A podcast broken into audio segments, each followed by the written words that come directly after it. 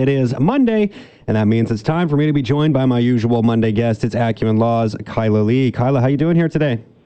I'm not bad, thanks. Thanks Hey. for having me. Hey, thanks as always for coming back on. So, I wanted to start today by, by talking really about this horrible incident in, in Seattle. So, uh, I'll just give a little background for those who don't know. Early Saturday morning, some police brutality protesters were on the I 5 standing behind some parked cars set up for protection as they were obviously protesting on a highway. Now, uh, really horrific video shows a car speeding towards these protesters, hits two of them, sending them flying down the freeway. And as of yesterday, one of those two protesters has died. That's a 24 year old woman and a 32 year old man also struck, remains in hospital, really fighting for his life. Um, now, this guy was charged with vehicular assault, and I imagine, uh, safe to say, that we would assume those charges will be upgraded now that we've seen someone, uh, you know, obviously die as a result of their injuries.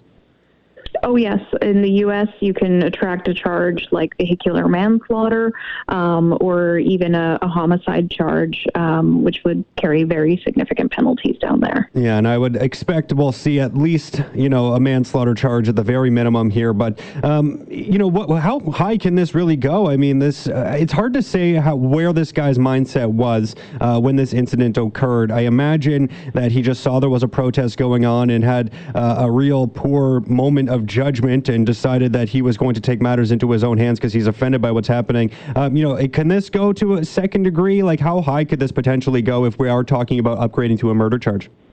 Well, if the murder was planned and deliberate in the sense that he got in his car and he went out and he deliberately drove at that speed, um, you know, knowing full well that it could kill somebody and that was his intention, then he could end up with a first degree murder charge. I think that there would be some difficulty without some type of statement or admission by him um, getting to first degree uh, murder just because the difficulty of proving that he intended to kill them within the manner of driving. But when you watch the video and you see the speed that he was going at, I mean, you watch it and you think, how could anybody survive being run over like that?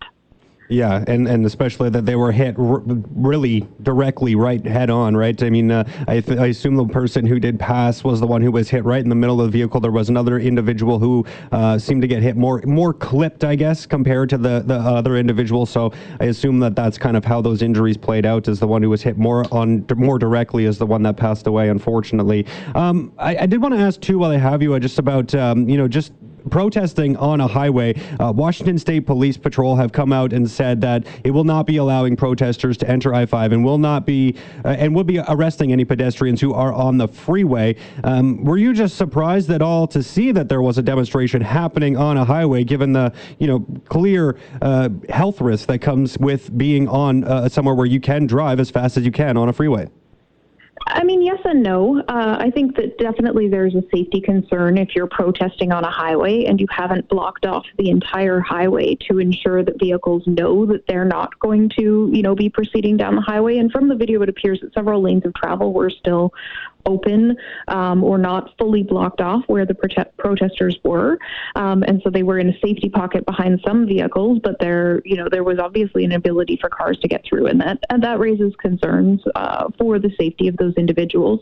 If people are wanting to protest on a highway, what they should be doing is contacting, you know, their local authorities and and setting up um, an arrangement to allow them to shut down the highway. This happens a lot in the Lower Mainland, where the people notify police that they're going to be doing it, and police support is provided to allow the protest to happen in a safe way, um, as opposed to you know having the protest take place in a way that exposes people to these risks either of deliberate harm or of accidental harm. Mm-hmm. Yeah, and, and, I mean, clearly, in, if if anyone has seen the video, the guy uh, driving this white Jaguar down the highway, uh, he had to swerve around a few vehicles to actually get into a position to hit these protesters. So clearly, there was some thought planned. Whether it was you know planned how far ahead of time, who knows? But uh, definitely had to maneuver around in order to to uh, go and, and do exactly what he did.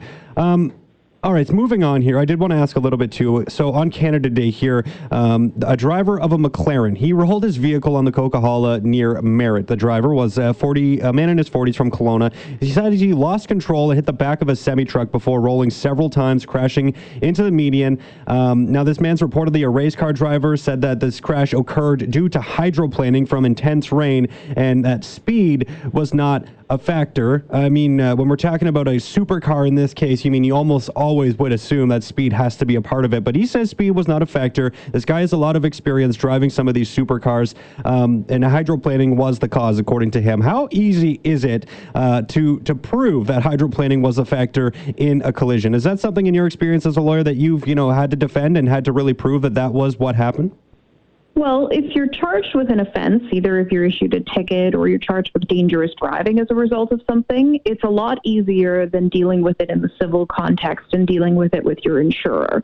So if you're, you know, struggling to get ICBC to pay the claim for the very expensive car um, and struggling to get them to compensate you for your injuries, um, it's very difficult to prove this because unless the police come and do a proper investigation of the collision, look for evidence of braking, uh, tire marks on the road road, um, you know, factors that would point to a vehicle's speed at the time of impact and whether the vehicle took any evasive maneuvers, you're not going to have the evidence necessary to prove that because you're not going to gather it yourself at the time. You've just been in a serious collision. And as vehicles go by, once the highway's reopened, then all of those markings are going to be overridden by the markings from other vehicles.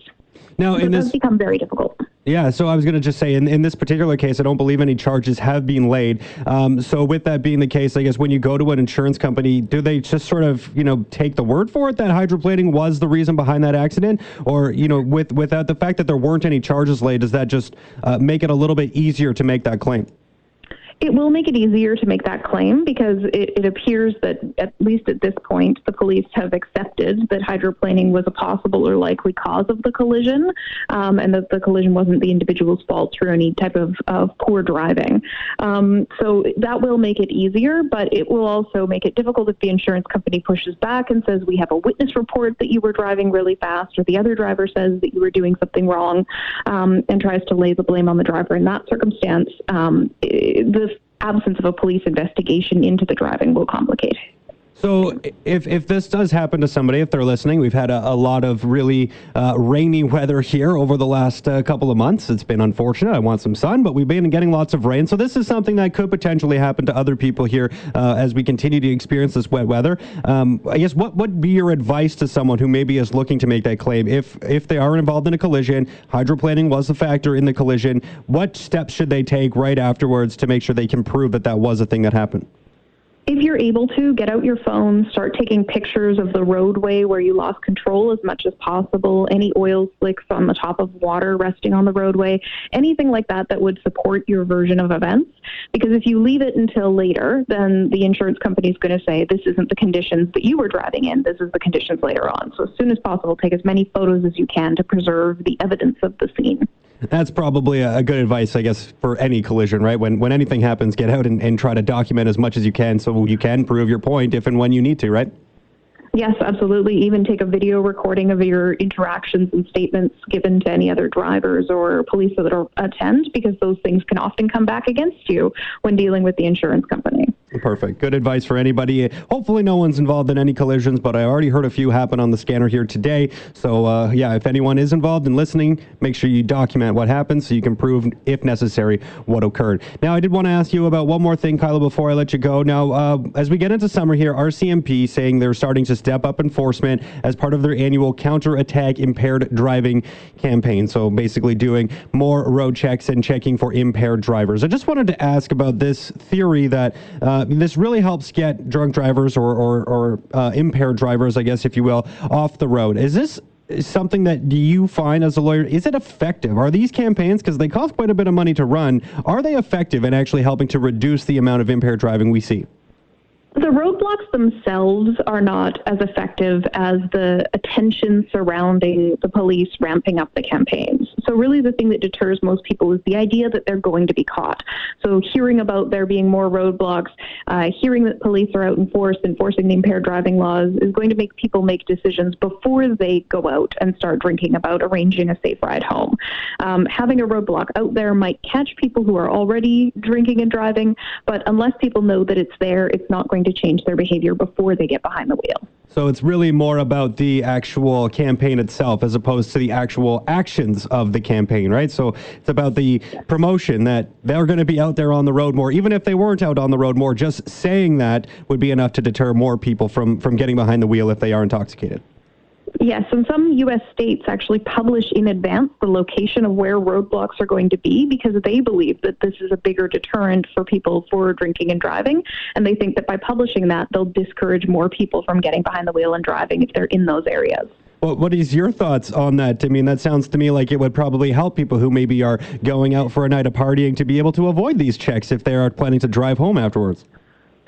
Most people, by the time that they make the decision to go out, when they're thinking with their sober thought, are not planning to drink and drive and avoid a roadblock. Most people are going to exercise common sense and good judgment, and the people who aren't going to do that before they go out, when they know there are going to be roadblocks, are going to get behind the wheel no matter what the police are doing. Okay, fair enough. I guess maybe it's just for those who are uh, planning to head in those directions and so they can watch their speed a little bit more. Things like that uh, would probably help some drivers who are maybe heavy footed and things like that to pay a little bit more extra attention if they're in those areas if they are promoting where they are going to be. I wouldn't uh, I wouldn't hate it, but uh, that being said, hopefully I don't actually need to use that information because I'm driving the way I'm supposed to. Awesome, awesome stuff, Kyla. As always, really appreciate you taking the time. So thanks so much for doing this. As always on Monday, and we'll look forward to doing it again next week. Great. Thank you for having me. Awesome. There's Acumen Laws. Kyla Lee. Lots of good stuff there here today. So thanks so much, Kyla. Appreciate you taking the time as always. And uh, yeah, like I said there, of course, RCMP stepping up enforcement this month as part of their annual counterattack impaired driving campaign. Um, and as Kyla was saying, I guess it's the idea of a campaign more than anything that actually helps to keep people or prevent people from drinking and driving or taking drugs and driving, any form of impairment and getting behind the wheel. So keep that in mind. Um, you should keep it in mind at all times, but I guess even particularly now as enforcement does start to go up.